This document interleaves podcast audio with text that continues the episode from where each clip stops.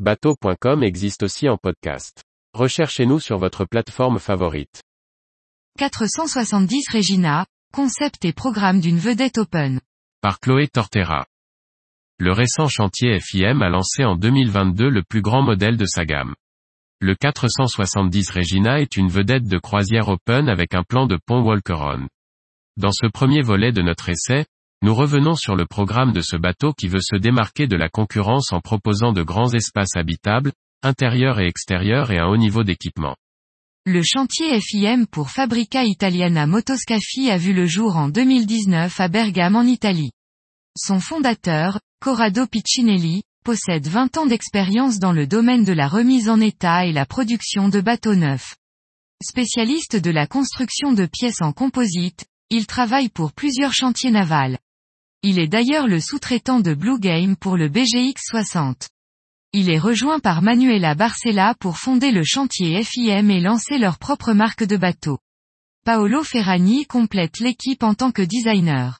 Après le lancement du 340 Regina en 2021, dont 16 modèles ont déjà été vendus, le chantier présente en 2022, le 470 Regina, une vedette walk-around de 15,10 mètres pour la croisière. Avant même la présentation du bateau, trois modèles avaient déjà trouvé leur propriétaire. Corrado Piccinelli, directeur commercial du chantier, explique. Nous avons réfléchi à la manière de nous démarquer en créant un bateau pour vivre à bord, de manière dynamique, fun et exclusive. C'est-à-dire que nous voulions créer un bateau pour vivre à bord et pas que pour y passer la nuit. C'est pour cette raison que l'on trouve de suite à bord du 470 Regina.